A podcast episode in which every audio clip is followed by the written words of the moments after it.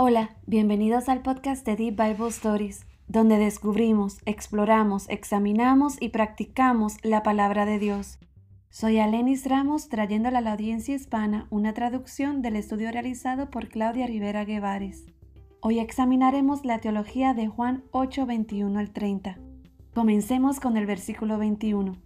Otra vez les dijo Jesús, Yo me voy y me buscaréis, pero en vuestro pecado moriréis a donde yo voy, vosotros no podéis venir.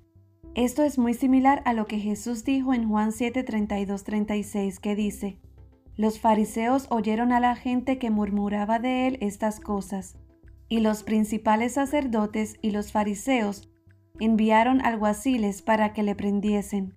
Entonces Jesús dijo, Todavía un poco de tiempo estaré con vosotros, e iré al que me envió. Me buscaréis y no me hallaréis, y a donde yo estaré, vosotros no podréis venir. Entonces los judíos dijeron entre sí, ¿A dónde se irá este que no le hallemos? ¿Se irá a los dispersos entre los griegos y enseñará a los griegos?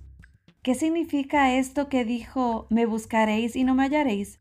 Y a donde yo estaré vosotros no podréis venir. No solo vemos la repetición de Jesús presagiando su crucifixión, muerte, resurrección y ascensión, sino que también vemos la repetida ignorancia de la multitud, pues en el capítulo 7 dicen que irá a la dispersión entre los griegos y les enseñará, y en este pasaje dicen que se quitará la vida. Es la ignorancia y la ceguera en la que voluntariamente continuaban, que son las armas exactas del enemigo, porque esta es una batalla espiritual. Decían entonces los judíos, ¿acaso se matará a sí mismo que dice, a donde yo voy vosotros no podéis venir? Y les dijo, vosotros sois de abajo, yo soy de arriba, vosotros sois de este mundo, yo no soy de este mundo. Una vez más, Jesús declara muy claramente quién es Él, y más que eso, creo que da una descripción clara de la separación de la humanidad y Dios debido a la maldad del hombre. Cuando Él dice, Ustedes son de abajo y yo soy de arriba. No estaba hablando acerca de estatus, porque Jesús ni siquiera tenía un lugar donde quedarse, sino que más bien fue una declaración de la condición del corazón. Jesús no solo es literalmente de arriba, Dios el Hijo, santo y completamente perfecto y glorioso, sino que también es completamente hombre. Fue completamente justo, sin pecado y sin mancha, lo cual no somos nosotros ni lo era esa multitud. Esto también evidencia la ceguera espiritual de ellos y cuán entregados estaban al pecado, porque aunque Jesús dijo una y otra vez quién es Él, aunque hizo obras que ningún hombre puede hacer, lo rechazaron porque no querían entregarse a sus juicios, no querían arrepentirse y sentir dolor por su pecado. Lo irónico es que lo trataron como si fuera criminal, y Jesús se sometió a ello de buena gana. ¿Por qué? Bueno, en una carta a Colosenses, Pablo dice esto, Colosenses 2, 3 al 15, y a vosotros, estando muertos en pecado y en la incircuncisión de vuestra carne, os dio vida juntamente con él, perdonándoos todos los pecados anulando el acta de los decretos que había contra nosotros, que nos era contraria, quitándola de en medio y clavándola en la cruz, y despojando a los principados y a las potestades, lo exhibió públicamente, triunfando sobre ellos en la cruz.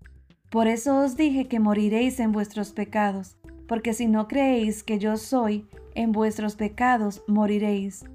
Este no es un dicho al azar para los judíos, eran palabras proféticas y mesiánicas de las Escrituras. Génesis 3:15 Y pondré enemistad entre ti y la mujer, entre tu simiente y la simiente suya. Esta te herirá en la cabeza, y tú la herirás en el calcañar.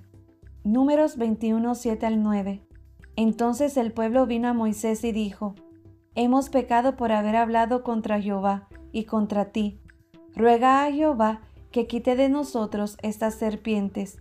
Y Moisés oró por el pueblo, y Jehová dijo a Moisés, Hazte una serpiente ardiente, y ponla sobre un asta, y cualquiera que fuere mordido y mirare a ella vivirá. Y Moisés hizo una serpiente de bronce y la puso sobre una asta. Y cuando algunas serpientes mordía a alguno, miraba la serpiente de bronce y vivía. Isaías 42, 1 al 9. He aquí mi siervo, yo le sostendré, mi escogido, en quien mi alma tiene contentamiento. He puesto sobre él mi espíritu. Él traerá justicia a las naciones. No gritará ni alzará su voz, ni la hará oír en las calles. No quebrará la caña cascada, ni apagará el pabilo que humeare. Por medio de la verdad traerá justicia. No se cansará ni desmayará, hasta que establezca en la tierra justicia, y las costas esperarán su ley. Así dice Jehová Dios, creador de los cielos, y el que los despliega, el que extiende la tierra y sus productos, el que da alimento al pueblo que mora sobre ella, y espíritu a los que por ella andan. Yo Jehová te he llamado en justicia, y te sostendré por la mano, te guardaré y te pondré por pacto al pueblo, por la luz de las naciones, para que abras los ojos de los cielos, para que saques de la cárcel a los presos, y de casas de prisión a los que moran en tinieblas. Yo Jehová, este es mi nombre, y a otro no daré mi gloria, ni mi alabanza a esculturas. He aquí, se cumplieron las cosas primeros, y yo anuncio cosas nuevas. Antes que salgan a la luz, yo os las haré noticias.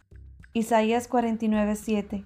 Así ha dicho Jehová, Redentor de Israel, el santo suyo, el menospreciado de alma, el abominado de las naciones, al siervo de los tiranos, verán reyes y se levantarán príncipes, y adorarán por Jehová, porque fiel es el Santo de Israel, el cual te escogió.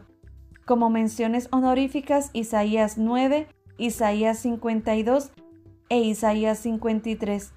Además, el lenguaje yo soy se refiere a Éxodo 3:14, pero también a las muchas veces que el Señor en el Antiguo Testamento dijo, Yo soy el Señor tu Dios, Génesis, Éxodo, Levítico, Números, etc.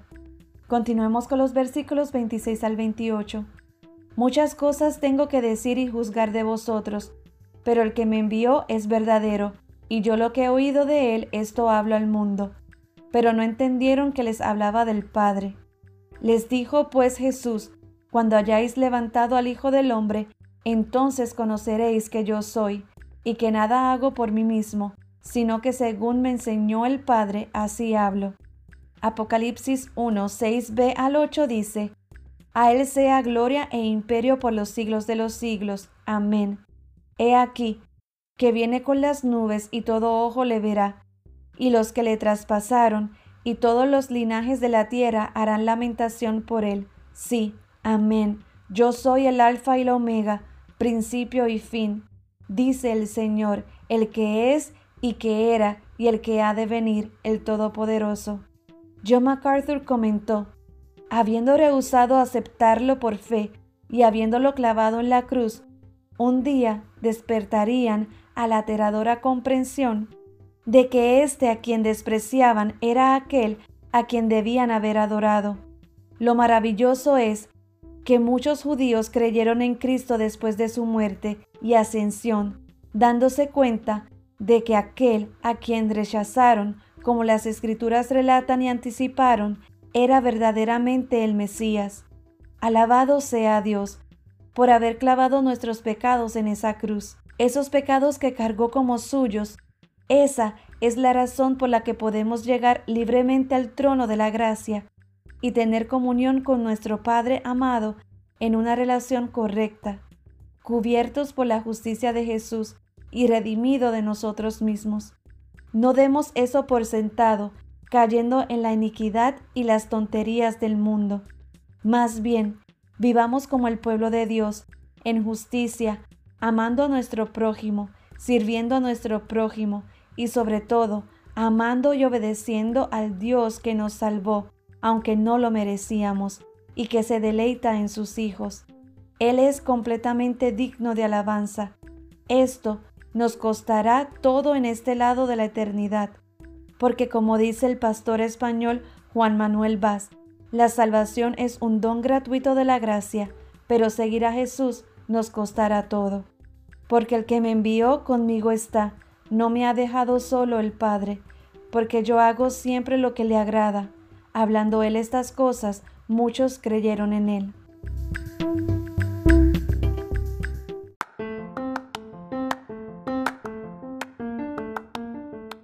Puedes encontrar más información en nuestro sitio web deepbiblestories.com, donde también encontrarás el calendario de estudio del libro que estaremos estudiando, en Instagram y Facebook como Deep Bible Stories, donde puedes enterarte cuando se publiquen nuevos podcasts.